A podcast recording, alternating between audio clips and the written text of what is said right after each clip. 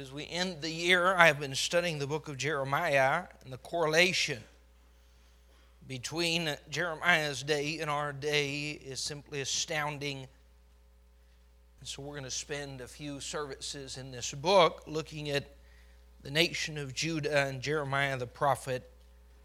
Let's start reading in verse one, the words of Jeremiah, the son of Hilkiah, of the priests were in Anathoth, in the land of Benjamin, to whom the word of the Lord came in the days of Josiah, the son of Ammon, king of Judah, in the thirteenth year of his reign.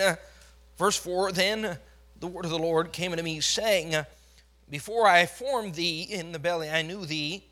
Before thou camest forth out of the womb, I sanctified thee, and I ordained thee a prophet unto the nations. Then said I, Ah, Lord God, behold, I cannot speak, for I am a child. But the Lord said to me, Say not, I am a child, for thou shalt go to all that I shall send thee, and whatsoever I command thee, thou shalt speak. Be not afraid of their faces, for I am with thee to deliver thee, saith the Lord.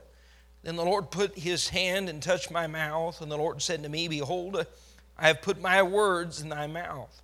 See, I have this day set thee over the nations and over the kingdoms, to root out, to pull down, to destroy, to throw down, to build, and to plant. As we look at the book of Jeremiah and the condition of Judah, Judah was full of idolatry. They had refused to repent. God raised up a man named Jeremiah and called him, had a special purpose and a special plan for his life. And the Bible says in verse five, the Lord came unto him, saying, Before I formed thee in the belly, I knew thee, I sanctify thee, I ordain thee. And I'm thankful that God has a man for every generation. I look back and I love to listen to preaching. I miss the preachers, the older preachers, those that I heard in my youth, Bible preachers. This is the generation that's heaped to themselves teachers, having itching ears. And I don't know about you, but I don't want a teacher. I want someone to stand up and boldly proclaim the word of God. And God had called this man for this moment, and he had sanctified him. He'd set him apart, ordained him. And I thank God for men with a calling. Not against everyone serving God, but if you're going to step out, and whether it's pastor, be an evangelist, or be a missionary, you better have a specific calling, and he had that. But let me say this, Isaiah, how many of you remember Isaiah's testimony in Isaiah chapter six? He was a volunteer in God's army. He was the one that lifted his hand and said, Here am I, Lord, pick me, send me. Now, Jeremiah had to be drafted. So the word of the Lord comes to him and says, Jeremiah, I've got a task for you. Now at this time, Jeremiah was probably only eighteen or twenty years old. And he said, Ah, Lord God. That's the way many respond when God gives them a task. They respond in fear. And part of that is because we know our own human limitations. We know what we can and cannot do. We just forget what God would like to do through us, through His Holy Spirit. And he said, I cannot speak, for I am a child. And the Lord shot that down. He said, Say not that thou art a child, thou shalt go. Now, he gave him two commands. You'll go exactly where I send you, and you'll speak exactly what I tell you to speak. Now, that's any man of God. We don't have a choice of where we go or what we say. Now, that's how you know and can identify a false prophet. That's someone that's adding or subtracting from the word of the Lord, saying what he would like to say or what pleases the crowd. But Jeremiah and any man of God, a true man of God, has no choice in what he says. He's supposed to simply preach the word of the Lord. And he said, you're going to speak exactly what I command you. Verse eight. Now, it's not going to be well received. That's not just this generation. We like to think that certain problems are unique to our generation. That's not the case. You can go back thousands of years and you'll find out when Jeremiah was trying to preach to them the word of the Lord, it was not well delivered. And as I've preached, I've watched people make all kinds of faces. God said in verse eight, Be not afraid of their faces, for I am with thee. Now here's the promise. God offered him specific protection, not the kind that Jeremiah wanted, because he said simply, I will deliver thee. Now, Jeremiah would have liked to have heard, I'll deliver thee from all problems in life, and I'm going to give you a great salary with wonderful people and a loving congregation. You'll never be sick. You'll never face hardship. You'll never have to deal with betrayal. But he simply said, I will deliver you from your enemies by the skin of your teeth. You'll escape with your life. That's it. You're going to have to be satisfied with that. Look at the promise in verse nineteen. They shall fight against thee. What a promise. Thank you, God, for letting me know. The whole nation is going to fight against me. But he said, I've got a good word for you. They shall not prevail. Uh, in other words, they won't be able to take your life. They'll be able to do everything except that. For I am with thee. Now look at the command that was given to him. His specific purpose in verse ten. See, I have this day set thee over the nations and over the kingdoms. And he gives him six commands: to root out, pull down, to destroy, to throw down, to build, and to plant. Now, that's not what we want our preacher to do. No one, uh, saved or unsaved, wants the pastor, the man of God, to come in to root out, pull down, destroy, and throw down. I thought you were supposed to be positive. I thought you were supposed to build up and help us out. Do you realize four of these commands were negative in their connotation and only two were positive? You're supposed to pull down, destroy, throw down, root out. God had taken this man. He needed a forceful messenger in this time of spiritual decay. And let me say, as we study some of Jeremiah, you're going to see the parallels between our society and, and Judah, a nation that had simply forsaken God, uh, forsaken His commands, and were no longer even ashamed of their sin. They didn't even have the ability anymore to blush at their wickedness, their spiritual idolatry and adultery and fornication. And God here chose a man with conviction and compassion. And here's what we want. We want a man with compassion and little conviction. Here's a man that was strong in principle to his very core. And he had to be, because, you know what, in the ministry, I found out that much of the ministry can be done in the flesh. None should be done. But I enjoy seeing souls saved. I enjoy singing. I enjoy listening to the preacher. I could do some of that in the flesh. I enjoy being in this environment. I enjoy uh, watching people respond to the gospel. I enjoy sitting down one-on-one and doing discipleship. But can you imagine, here's a man that had no church, had no choir, had no special music, had no congregation. Here was a man that was not seeing converts. Here was a man that was not able to baptize those that had recently been saved. He had no additional motivation outside of the Word of God and a calling. So it doesn't matter who responds or how they react. You just do exactly what I told you to do. And he did for forty years. Now, can you imagine? Some get tired after forty months.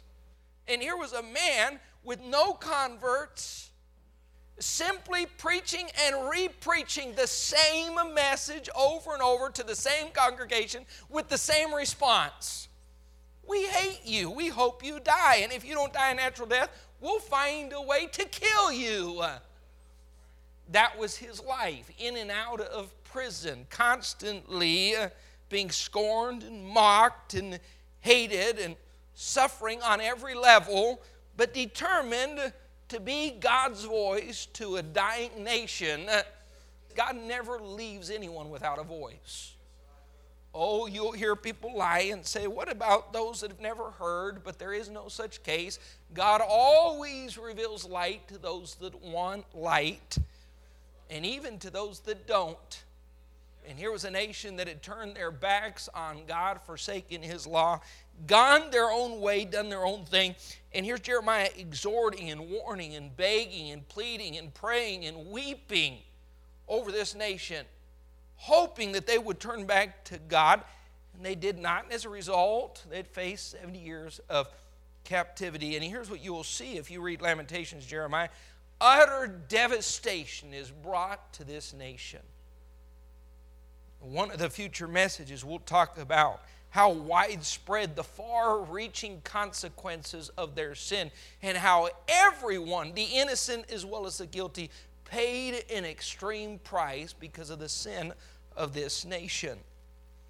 And I think as we look at our nation, the direction we've taken, and the sin, if we just talked about the sin of abortion, the murdering of the innocents, which is spoken of and referred to repeatedly here in the book of Jeremiah, God cannot let that go unpunished.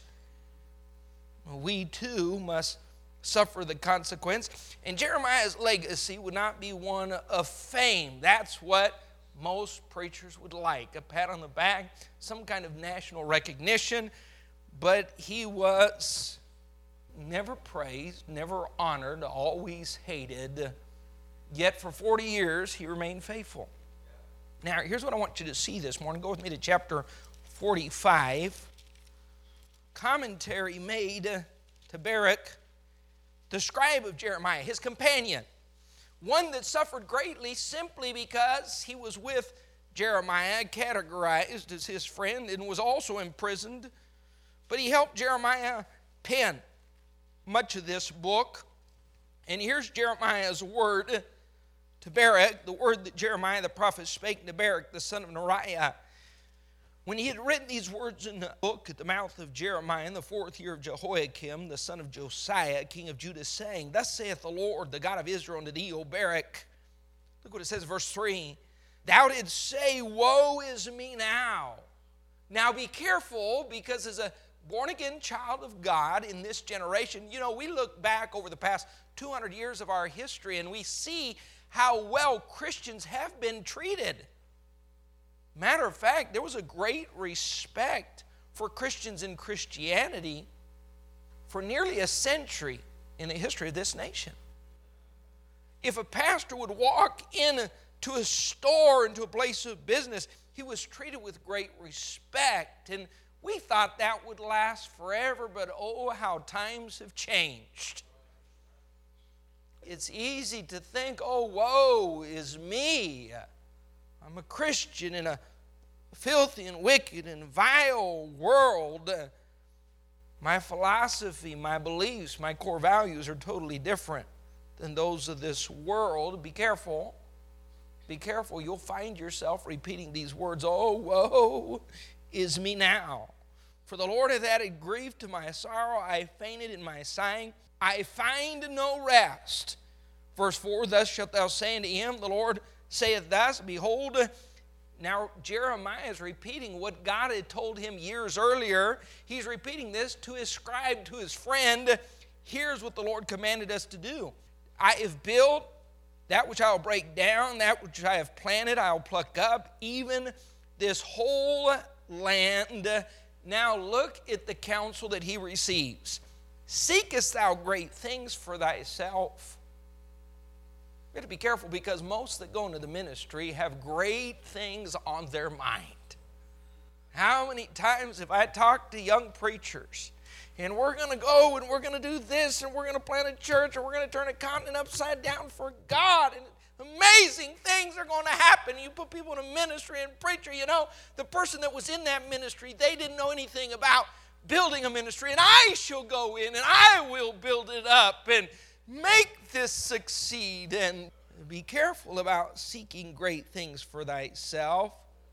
Here's the advice. Seek them not. For behold, I will bring evil upon all flesh, saith the Lord. Thy life will I give unto thee for a prey. That, that's not what Baruch had expected when he had joined Jeremiah, the prophet of God. He knew God's hand was upon him, and he thought, I'm going to ride his coattails, and great and mighty and powerful things are going to happen. And then he's hated, and he's just read the word of the Lord, those fifteen chapters that God used him to pen of Jeremiah. He read those to the people, and the response was amazingly negative. Now you're going to find these men back in prison, and Baruch is saying, hey, what happened to the good life of a preacher? And Jeremiah said, hey, I've been dealing with this for a long time. If you're seeking great things for yourself in the ministry, you got into the wrong profession. God's going to make our life is a prey in every place that we go. Now, I said all that to get to the message this morning. Here's what I've understood for the first time in twenty-one and a half years of ministry. As a young man, you read Galatians two twenty. I am crucified with Christ, nevertheless I live. Yea, not I, but Christ liveth in me. That's one of the first verses we learned in school. But the reality of it did not hit me because you go to the field and in your youth, people, if you can preach, if you can win souls, if you can work in the ministry, you're put on a pedestal. And oftentimes, you're praised, you're patted on the back, you're loved, you're admired. But at some point, God says, in order to take you and your ministry to another level, I'm going to have to crucify you. And here's what we don't like. We don't like the reality of Calvary. We read and we're so thankful for what Christ did for us on the cross by shedding his blood and giving his life. And then when Paul says, I am crucified with Christ, we don't understand Calvary means what Christ experienced, we will have to experience. Because a crucifixion is all about the utter and total devastation of your flesh and of sin. And Christianity in this generation doesn't want to have anything to do with a crucifixion.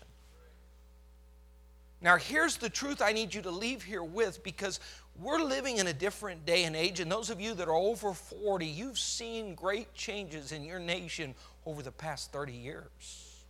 In Christianity, that used to be so easy, and going to church and soul winning and participating in ministry and giving and all these things used to be easy, but that is all changing now. With our economy and the changes that have taken place, giving is going to become more difficult because now you have to give uh, not out of your excess, but out of what you don't have. Giving might actually become sacrificial giving. And soul winning that used to be easy because people would invite you in and talk to you. Now no one wants to hear. And now in order to be a good Christian, you'll actually have to live a crucified life. And that's not Christianity that's been experienced in the United States of America. Oh, it's Christianity that others have understood around the world because they have faced some level of persecution or poverty or problems that we've not faced. But Jeremiah, living in this day and age, quickly came to the understanding, in order to do God's will, I'm going to have to go through a personal crucifixion, and that is what is no longer preached behind our pulpits. Our pastors are not living a crucified life. Oh, what a rude awakening four or five years ago when God looked at Adam Thompson and said, if you're ever going to go to the next level and truly be used by me, I'm going to have to take you to your own personal Calvary. Yes, sir. And all those things you read in Scripture now have a new light.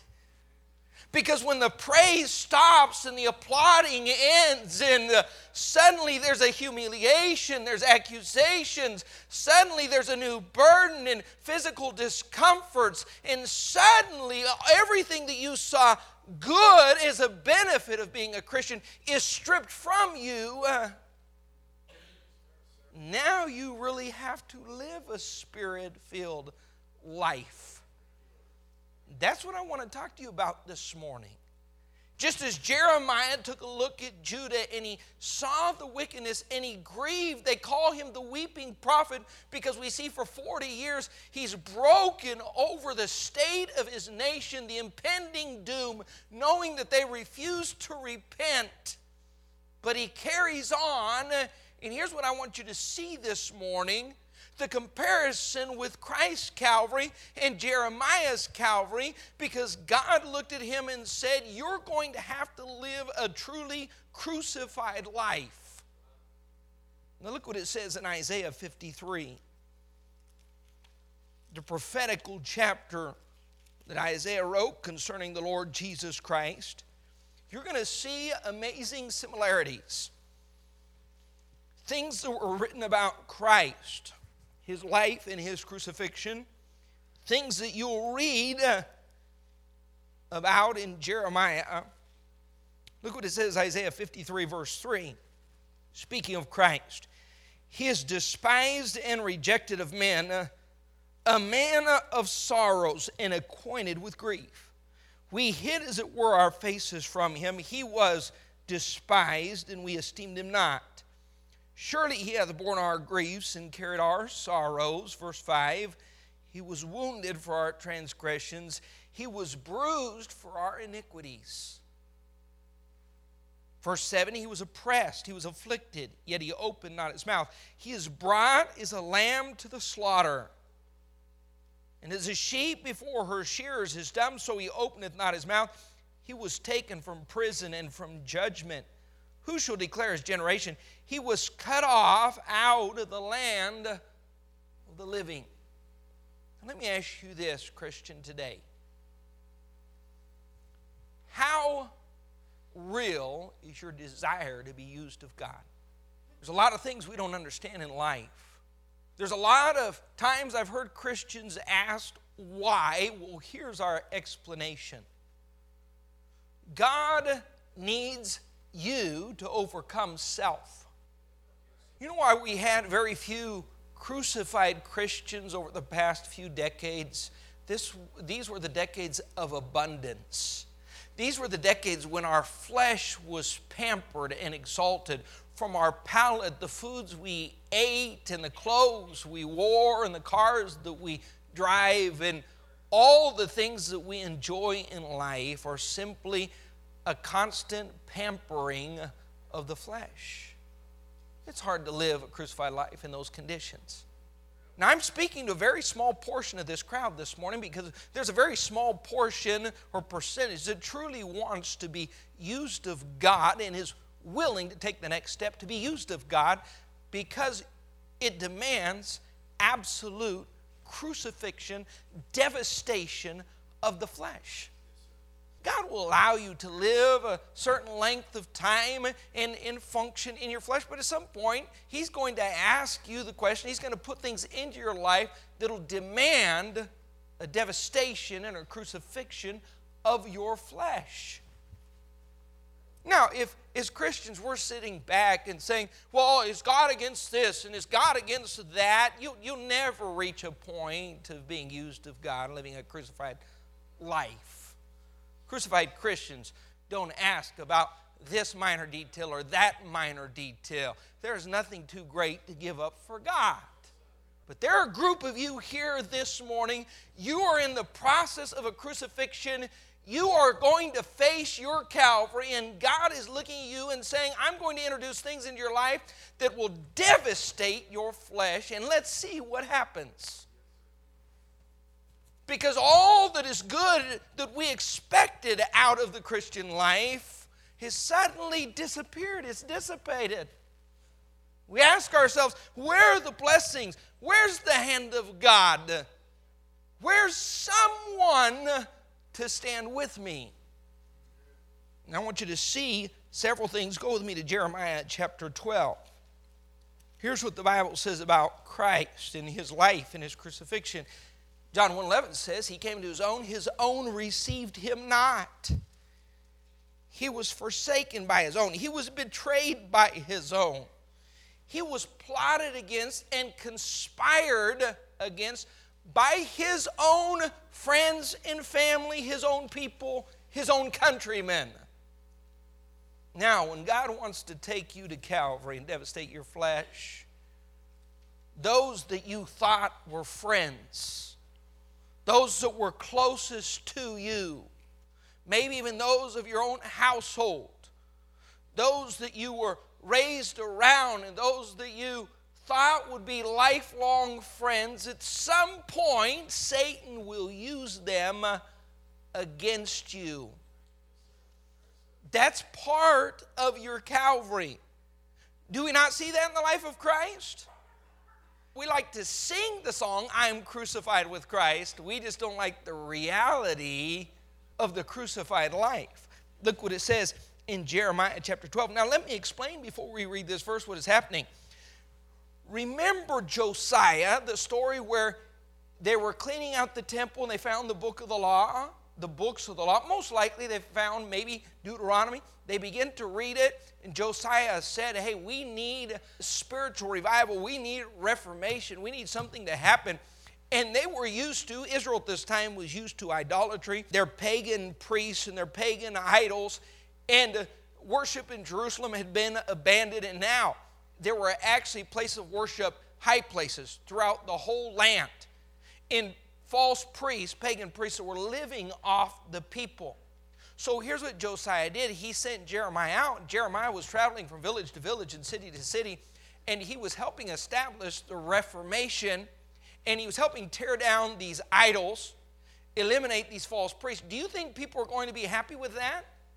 When priests suddenly have lost their source of income, when people have suddenly had their places of worship destroyed, the nation was not happy about that. Now look what it says, chapter twelve, verse six. For even thy brethren, and they, the house of thy father, even they have dealt treacherously with thee. Do you think when Jeremiah got into the ministry, he ever imagined those of his own household? Do you think he ever imagined those of his own town, those of his own city, those friends of his youth would be turning against him and dealing treacherously with him? It never crossed his mind. Look what it says in chapter eleven, verse twenty-one. Therefore thus saith the Lord, the men of Anathoth. How many of you remember that city that we read of in Jeremiah chapter one? That's Jeremiah's hometown.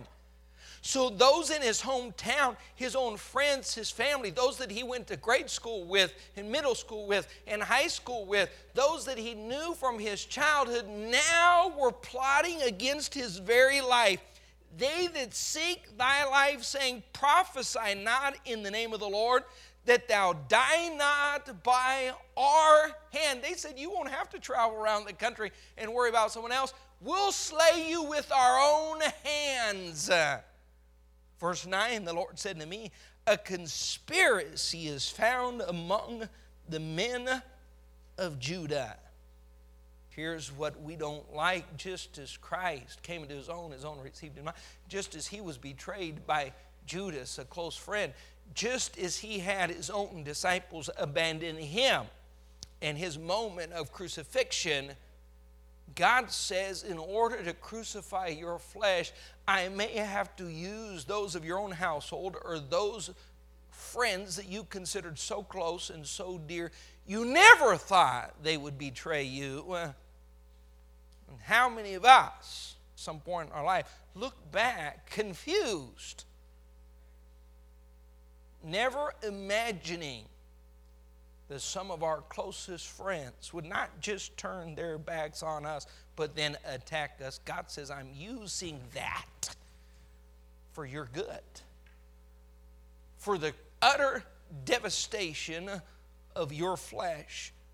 We like the fact that he shed his blood, his precious hands were nailed to that. We like that because we know with that came our salvation. But we can't picture ourselves there. God says that may be where I have to take you in order to use you. I need the total annihilation of your flesh. Look what it says in Jeremiah four nineteen. It said back in Isaiah fifty-three, he was bruised for their iniquity. Here's what we don't like when it's personal. Calvary for Christ meant the innocent suffering for the guilty. I want you to think for just a minute. If you have children, if you've gone to work in this world's environment, if you're busy in a ministry, we like to think that for every good there is a recompense upon the earth. There's only one problem with that. Most of our recompense is in heaven. So the Bible says about Christ Calvary, he was bruised. We're talking about someone that's innocent, thirty-three years without ever having committed a sin. We're talking about although he was reviled, he opened not his mouth. He was falsely accused. day after day, month after month, attacked. They physically sought to end his life. We're talking about the perfect Son of God, Emmanuel, meaning God. This was God in the flesh, God with us. They were attacking God in the flesh. Can you compare your righteousness, your holiness, with his righteousness or his holiness? I don't care how even-tempered you are, how kind and gracious and merciful and loving and forgiving you are, you cannot compare to the very Son of God. And if they hated him in a state of total perfection, you think you will never be falsely accused or hated. While I'm trying to be merciful, I'm showing forgiveness. I'm offering kindness and mercy and love. I'm being long-suffering. And despite that, look at what I'm being accused of. Here's what the Bible says. He was bruised. Christ was bruised, not for his iniquity, but for their iniquities. Let me ask you this this morning. Are you ready to be bruised for someone else's iniquity? That's what Calvary means. Look what it says in Jeremiah chapter four, verse nineteen. My bowels, my bowels, he said, I ache to my kidney, my liver, my heart. I am pained at my very heart. My heart maketh a noise in me. I cannot hold my peace. Bruised for someone else's iniquity. Let me ask you this. Who was the only man in this nation standing up for truth and righteousness and proclaiming the Word of God? There was no one else pained over their sin. Everyone else was enjoying their wickedness as they worshiped their false gods and committed not just spiritual adultery, but physical adultery and fornication and lewdness. As they laughed and as they mocked, as they passed over the limit, no longer even felt any shame over their wicked deeds. It was not the nation that was crying for their sin, but it was Jeremiah who was feeling that pain. You better be careful, because you as a father will be bruised for the iniquity.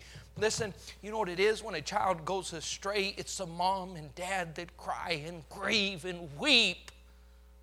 Well, that child is momentarily enjoying the pleasures of sin. He'll suffer the grief at some point, but for now, it's the innocent that suffer not just with the guilty, but more than the guilty. Number three, he was despised and rejected of men, acquainted with grief. Look what it says in Jeremiah chapter twenty. Jeremiah twenty, verse ten. For I heard the defaming of many, fear on every side. Report, say they, and we will report it. All my familiars watched for my halting. You know, it's one thing if we had to say our enemies waited for us to stumble. They watched and hoped that we would fall down and not rise again. But when it's our familiars, doesn't that change the dynamic of life? You're not hurt by your enemies. You can deal with that. You expect that. But what about when it's your familiars, your friends? What about it's someone that you loved and someone that you helped?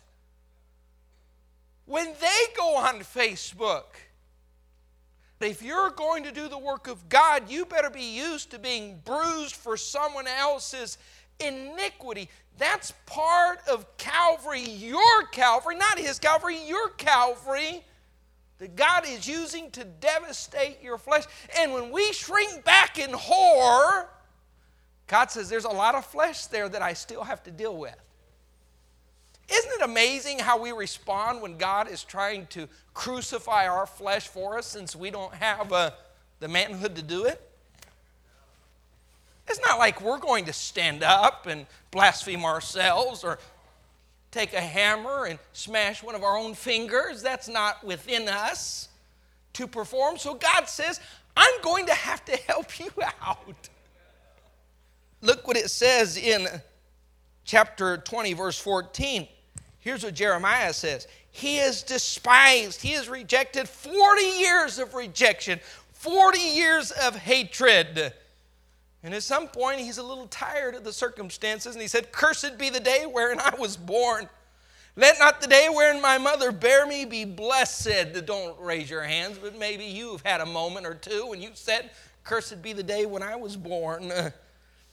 Cursed be the man who brought tidings to my father, saying, a man-child is born unto thee, making him very glad." But at this moment, it hasn't made me very glad.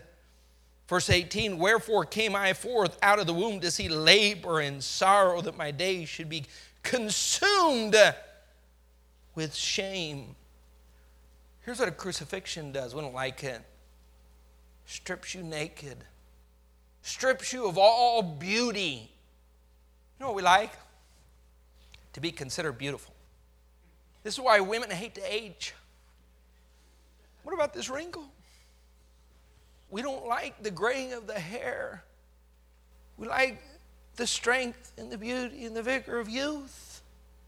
And crucifixion is all about being stripped bare of all beauty. What's the Bible say in Philippians two, verse seven of Christ? He made himself, this is the King of kings, the Lord of glory, the maker, the creator of all the universe, made himself of no reputation. You know, the majority of our life is spent trying to establish some kind of reputation. We like it. I remember as a young preacher, twenty, twenty-one, twenty-two, going to conferences and going to, to, to meetings and being around preachers, and at twenty or twenty-one, twenty-two, you are totally ignored unless you trip and fall or lose a plate off the side of the table. No one recognizes you. Those that are important at the tables don't ask you to come and sit with them. In your mind, you face the frustration of no reputation. I wish I was twenty years in the ministry so I had some kind of reputation. And God says, that's not the purpose that I have for you, Jeremiah. You don't need a reputation. This nation despises you. It laughs at you. It mocks you. You don't even have a reputation among your own family in your hometown. You have no reputation at all. All you have are haters. But I can use you, because that is crucifying your flesh. There may be a handful, maybe five or ten Christians in here this morning that could really be used of God and go to the next level. Some of you guys are not trying to crucify your flesh because he, he knows there's no interest, there's no desire, there's no longing to be used of God. But if you're longing to be used of God, God says, I must first crucify your flesh. Here, Jeremiah is facing the fact that he is despised and rejected. Isn't that not part of Calvary? Acquainted with grief. Look what it says in Jeremiah eleven nineteen. How many of you remember the phrase that we read in Isaiah that said, he was like a lamb led to the slaughter? You remember that phrase? Look what it says about Jeremiah. Jeremiah eleven nineteen. But I was like a lamb or an ox that is brought to the slaughter. How many of you ever felt like getting into this ministry, getting into this situation, is simply like being a lamb led to the slaughter? All I'm doing is offering my neck. That's it. There's no benefit here for me. I've realized that. Too late. I can't back out. That's part of the crucifixion. Look what it says, Jeremiah twenty-six, verse eight. He was hated by the very people that he came to save. Let me ask you this. What was Jeremiah's message about? It was one of repentance, and he said, listen, if you repent, God will deliver you. If you repent, God will keep these things from happening to you. Although he knew it was not going to happen, he still was begging and weeping and pleading and hoping against hope that someone would repent and turn back to God. And they did not. Now let me ask you this. Was he begging for his own salvation? No. Those forty years that he spent preaching were to save a nation. The very people that he came to save were the very ones that were hating him. Look what it says in Jeremiah twenty-six, verse eight. Now it came to pass when Jeremiah had made an end of speaking all that the Lord had commanded him to speak unto all the people, that the priests and the prophets and all the people, that includes everyone then. It wasn't just the world, but those that were supposed to be standing up for truth, the priests and the prophets, they all gathered together, and the people took him, saying, "Thou shalt surely die." Wait a minute. Aren't people supposed to appreciate the good that you're doing? How many of you have ever made a sacrifice? You've gone out of way. Maybe it's something as simple as preparing for a class, and you get these little heathen together, and you prepare a lesson, you invest in, in goodies and sweets and treats, and you get the props, and you've practiced, and you've invested eight or ten hours, and that's not even including the money that's involved, and none of them, not one of those little devils even appreciates what you just did. And you think, I'm investing in this? Investing in ingratitude? No one is getting saved, and no one is getting discipled, and no one is getting baptized. And what about the fruit of my labor? What about a little appreciation, capital A? And guess what you get? You get a mother with an angry look. Well, my son came home and said, David swallowed a fish, and Goliath was slain by Jonah. What is wrong with you? Can't you get your Bible stories straight? And you want to say, that little heathen never even listens anyways. It's not what I told him. You think after all my hard work, now I have mothers that are upset and dads that are angry and a pastor that thinks I'm teaching false doctrine. People looking at me as unqualified. The rumors are spreading. What do people... I noticed when I walked in the auditorium, now there are people that don't even look at me because they think I don't know anything about Jonah. You've been there. You've invested. You've sacrificed. You've prayed. You've prepared. You've worked. And then in the end, you got nothing positive in return. You know why? God says, this isn't about you at all. This is about my great name, not your great name. This is about my son being glorified. And if you're not willing to be acquainted with grief, facing someone else that you're trying to help, despising you, the very people that you're trying to help and save are the very ones that are lashing out and attacking you, you don't understand that God is allowing you to face your own Calvary for your good. Look what it says in Jeremiah thirty-seven. Jeremiah chapter thirty-seven, verse thirteen. When he was in the gate of Benjamin, a captain of the ward was there whose name was Arijah, the son of Shemaiah, the son of Hananiah, and he took Jeremiah the prophet, saying, Thou fallest away to the Chaldeans. Now, here's what you have to understand about Jeremiah and what was taking place. At first, he was prophesying doom and saying, listen, the Chaldeans, the Babylonian army, they're going to come in and take us captive. But after a while, he told the king, listen, I wouldn't even resist. God has already chosen our doom. There's no reason to fight. We'll only be destroyed. So you know what the accusation became? You are a spy for the Chaldeans, and as soon as they come in, we know you're going to switch sides. That was a lie. That was not the truth. That was a very hurtful accusation, because who in this country loved their people of the land? Who loved Judah more than Jeremiah? But who he was, his very essence as a preacher, was loving the people of that land, yet they were pointing a finger and saying, you're a traitor. No, they were a traitor, not just to their God, but to their nation, by refusing to turn from their sin. But the very sin they had committed, they were now accusing him of. Be careful, because when you have false accusations, most likely the person that falsely accused you is accusing you of something he himself is guilty of. Yes, sir. Yes, sir. He said, you're a spy, you're a traitor. And then said Jeremiah, it is false. But let me ask you this. Should anyone be surprised when they're in the work of God and they face false accusations? Because what did Christ face every day of his ministry? False accusation. There is nothing more devastating than a false accusation. And here is here's the way that Satan has tripped up so many. Matter of fact, his title, we think of him as Lucifer. Here's his biblical title, the accuser of the brethren. Don't ever forget his most devastating tool.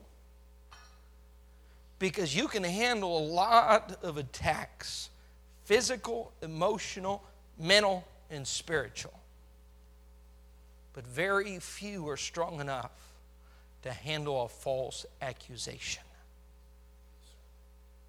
Because there's no defense except for time.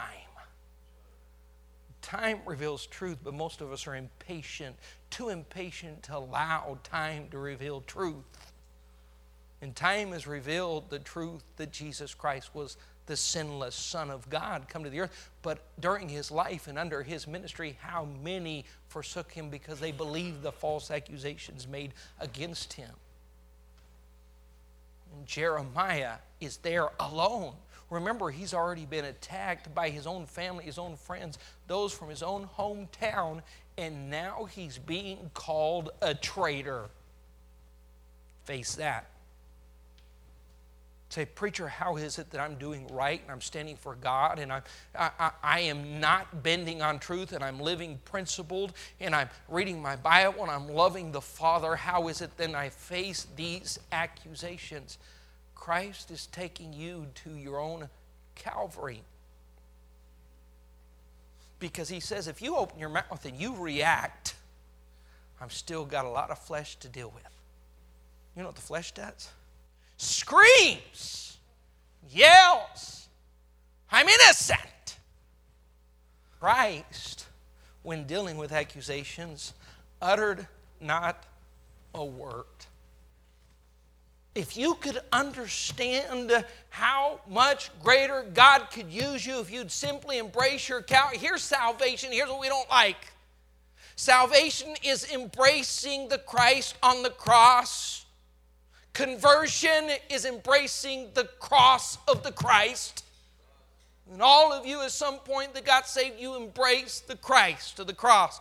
But the cross is something most Christians don't want to embrace. And that's why Christ looked at Peter and he said, when thou art converted, will you embrace the cross, Peter?